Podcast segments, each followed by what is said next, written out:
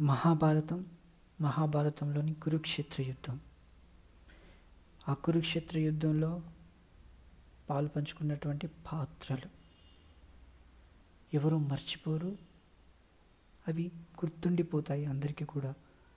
కాకపోతే కురుక్షేత్ర యుద్ధం జరగక ముందే ఒక పాత్ర ముగిసిపోతుంది. అది చాలామందికి తెలియదు. ఆ పాత్ర పేరే బార్బారికుడు. బార్బారికుడు వచ్చేసి భీముడికి మనమడు. అంటే భీముడు పెళ్ళి చేసుకున్నటువంటి రాక్షస కన్య హిడింబి వీళ్ళిద్దరికీ కలిగిన పుత్రుడే ఘటోద్గచుడు. ఘటోద్గచుడు మౌర్వి వీళ్ళిద్దరికీ కలిగిన పుత్రుడే బార్బారికుడు. బార్బారికుడు చాలా నేర్పరి. అదేవిధంగా తనకు కావలసిన యుద్ధ విద్యలన్నీ కూడా వాళ్ళ అమ్మ దగ్గర నుండి నేర్చుకుంటారు. వాళ్ళ అమ్మ వచ్చేసి యాదవరాజు కుమార్తె.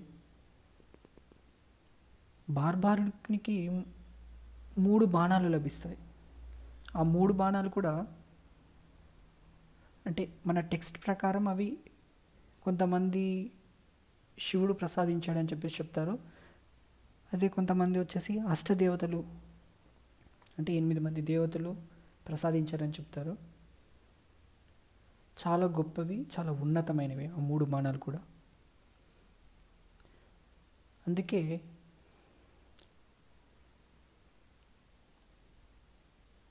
ఒకసారి శ్రీకృష్ణుడు ఒక్కొక్కరిని పిలిచి అంటే పాండవులని కౌరవులను పిలిచి అందులో అతిరథులు మహారథులు. అందులో అతిరథులను వచ్చేసి భీష్ముడు ద్రోణుడు అదేవిధంగా అర్జునుడు కర్ణుడు. వీళ్ళందరినీ ఒక్కొక్కరిని మీరు ఎన్ని రోజుల్లో యుద్ధం పూర్తి చేయగలరు అని అడుగుతారు. దానికి సమాధానంగా భీష్ముడు వచ్చేసి ఇరవై రోజులు అని చెప్తారు. అదేవిధంగా ద్రోణుడైతే ఇరవై ఐదు రోజులు తీసుకుంటానని కర్ణుడైతే ఇరవై నాలుగు రోజులలో పూర్తి చేయగలనని అదే అర్జునుడైతే ఇరవై ఎనిమిది రోజులు పడుతుందని అలా ఒక్కొక్కరు ఒక్కొక్క సమాధానాలు చెప్తూ వెళ్తారు. బార్బారికుని అడుగుతాడు. బార్బారికుడు వచ్చేసి ఒక్క నిమిషంలో పూర్తి చేయగలని చెప్తాడు. దానికి సమాధానంగా శ్రీకృష్ణుడు ఇంత భయంకరమైన యుద్ధాన్ని ఇంత పెద్ద యుద్ధాన్ని ఒక్క నిమిషంలో ఎలా పూర్తి చేయగలవు? అని అడుగుతాడు. నా దగ్గర మూడు బాణాలు ఉన్నాయి ఈ మూడు బాణాలతో నేను పూర్తి చేయగలను చెప్తాడు. అప్పుడు శ్రీకృష్ణుడు ఒక బ్రాహ్మణ వేషంలో బార్బారికుని దగ్గరికి వెళ్ళి బార్బారికుని ఆ మూడు బాణాలకి ఉన్న శక్తి అదేవిధంగా ఆ మూడు బాణాలను యూజ్ అతను ఉపయోగించడం వల్ల కలిగే నష్టం. అది అందరికీ తెలియజేయడానికి చిన్న పరీక్ష. పార్బారికుని మామూలుగా అడుగుతాడు. ఈ రావి చెట్టుకి అక్కడ ఒక చెట్టును చూపించి ఆ చెట్టుకి ఉన్న ఆకులనన్నింటినీ పడగొట్టేసేయాలి కాల్చేయాలి నాశనం చేయాలి. అని అడుగుతాడు. దానికి బదులుగా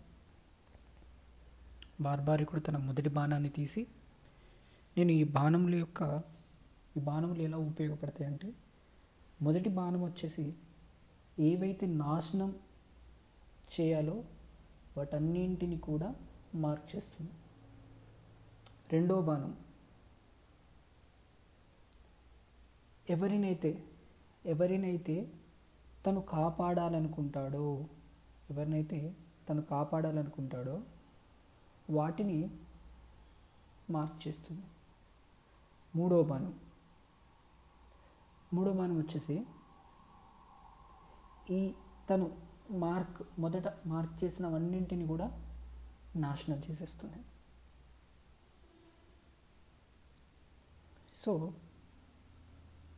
ఇవి ఈ మూడు బాణాల యొక్క స్థితి. అప్పుడు బార్బరికుడు మొదటి బాణం తీసి అక్కడున్న ఏవైతే ఆకులు ఉన్నాయో ఆకులన్నింటిని మార్క్ చేస్తాడు ఒక ఆకు ఒక ఆకును ఎవరు శ్రీకృష్ణుడు ఆ చెట్టు నుండి తెంపి ఆ ఆకుని అంటే ఆ ఆకుని తన కాలు కింద తన కాలు కింద పెట్టి మూసేస్తాడు. ఆ బాణం వచ్చి శ్రీకృష్ణుని పాదం చుట్టూ తిరుగుతూ ఉంటుంది. ఎందుకంటే తను యూజ్ చేసిన బాణం ఆ ఆకును కూడా నాశనం చేయడానికి మార్క్ చేయాలి. తిరుగుతూ ఉంటుంది. అప్పుడు బార్బరికుడు అంటాడు శ్రీకృష్ణ మీ కాలు తీయండి మీ కాలు కింద ఏదో ఆకు ఉన్నట్టుంది అని చెప్పేసి. అంటే దీన్ని బట్టి మనకి ఏం అర్థమవుతుందంటే యుద్ధంలో ఎవరినైనా. అంటే మనం ఎవరినైతే కాపాడాలనుకుంటామో ఆ కాపాడాలనుకునే వాళ్ళని దాచిపెట్టడానికి మనకి ఉండదు దాచిపెట్టడానికి ఉండదు మనం దాచిపెట్టలేము. ఎందుకంటే ఆ బాణం యూజ్ చేసినప్పుడు ఎక్కడ ఉన్నా ఎక్కడ దాచిపెట్టినా ఏం చేసినా ఆ బాణం అనేది ఆ వ్యక్తిని నాశనం చేయడానికి పూనుకుంటుంది. సో ఈ విషయం అనేది మనకి ఈ ఉదాహరణ ద్వారా తెలుస్తుంది. సో మార్చేసింది నెక్స్ట్ బాణం ఉపయోగించి తను నాశనం చేస్తాడు. అయితే బార్బారికుడు వాళ్ళ అమ్మ దగ్గర నుండి ఒక మాట తీసుకుంటాడు. ఏమని చెప్పేసి వాళ్ళ అమ్మ ఏమంటుందంటే నువ్వు ఎవరి నువ్వు యుద్ధం చేయాలని వెళ్ళినప్పుడు రెండు ఇరుపక్షాలు ఉన్నప్పుడు ఏ పక్షమైతే బలహీనంగా ఉంటుందో ఆ బలహీనమైన పక్షంతో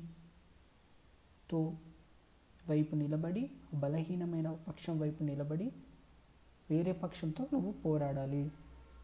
అంటే దీన్ని బట్టి ఏం తెలుస్తుంది?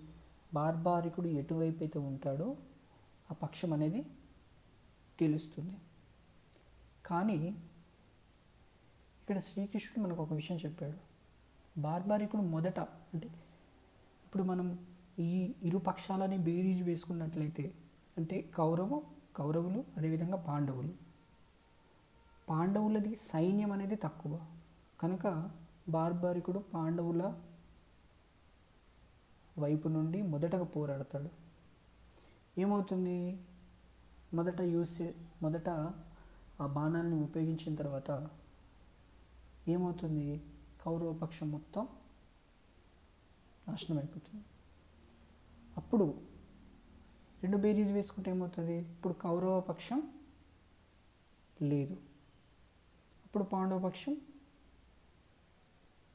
బలవంతమైంది అవుతుంది. అప్పుడు మళ్ళీ కౌరవ పక్షం వైపు వెళ్ళి బార్బారికుడు పాండవ పక్షం మీద దాడి చేస్తాడు. దీనివల్ల ఏమవుతుంది? యుద్ధం మొత్తం నాశనం అయిపోతుంది ఏ ఒక్కరు కూడా మిగిలరు. మిగిలేది ఒక బార్బారికుడు మాత్రమే. సో అక్కడ ధర్మం అనేది గెలవకుండా అయిపోతుంది. యుద్ధానికి ఎలాంటి ఆస్కారం అనేది ఉండకుండా పోతుంది. దానివల్ల శ్రీకృష్ణుడు బార్బారికుని ఆత్మత్యాగం చేయమంటాడు. దానికి బార్బారికుడు సరేనని ఒప్పుకొని ఒక కోరిక అడుగుతాడు. ఈ యుద్ధాన్ని ఈ యుద్ధాన్ని నేను చూసే విధముగా నాకు ఒక వరాన్ని ప్రసాదించండి అని చెప్పేసి. దానికి శ్రీకృష్ణుడు సమ్మతించి బార్బారికునికి చెప్పేస్తాడు. బార్బరికుడు అప్పుడు తన తలని తీసి శ్రీకృష్ణుడికి ఇచ్చిన తర్వాత శ్రీకృష్ణుడు ఆ తలను ఆ ఏదైతే యుద్ధం జరుగుతుందో ఆ యుద్ధ ప్రాంగణం పైన ఉండేలా చూస్తాడు. ఈ విధంగా బార్బారికుడు మొదటనే ఆత్మత్యాగం చేసి ఆ యుద్ధాన్ని మొత్తం వీక్షిస్తూ ఉంటాడు. ఆ యుద్ధం అయిపోయేంత వరకు ఏది ఎలా జరిగింది అని చెప్పేసి. అదేవిధంగా మనకి అర్జునుడికి భగవద్గీత ఉపదేశం చేసేటప్పుడు శ్రీకృష్ణుడికి శ్రీ మహావిష్ణువు సాక్షాత్కారం జరుగుతుంది. దాన్ని చూసిన వాళ్ళు ముగ్గురే. ఒకరు అర్జునుడు ఒకరు సంజయుడు ఇంకొకరు వచ్చేసి బార్బరికుడు సంజయుడు ఎవరంటే ధృతరాష్ట్రుడు యుద్ధాన్ని చూడలేడు కదా. ఎందుకంటే ఆయన గుడ్డివాడు అంధుడు.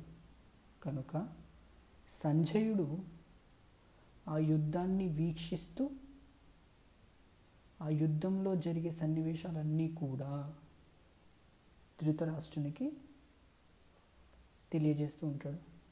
ఈ విధముగా అర్జునునికి ఉపదేశం చేసినప్పుడు ఆ శ్రీమన్నారాయణుని సాక్షాత్కారం ముగ్గురు చూడగలుగుతారు. ఆ ముగ్గురు కూడా ధన్యులవుతారు. ఈ విధంగా బార్బారికుడు చాలామందికి తెలియదు. కురుక్షేత్ర యుద్ధానికి ముందే తనువు చాలించిన గొప్ప వీరుడు. Thank you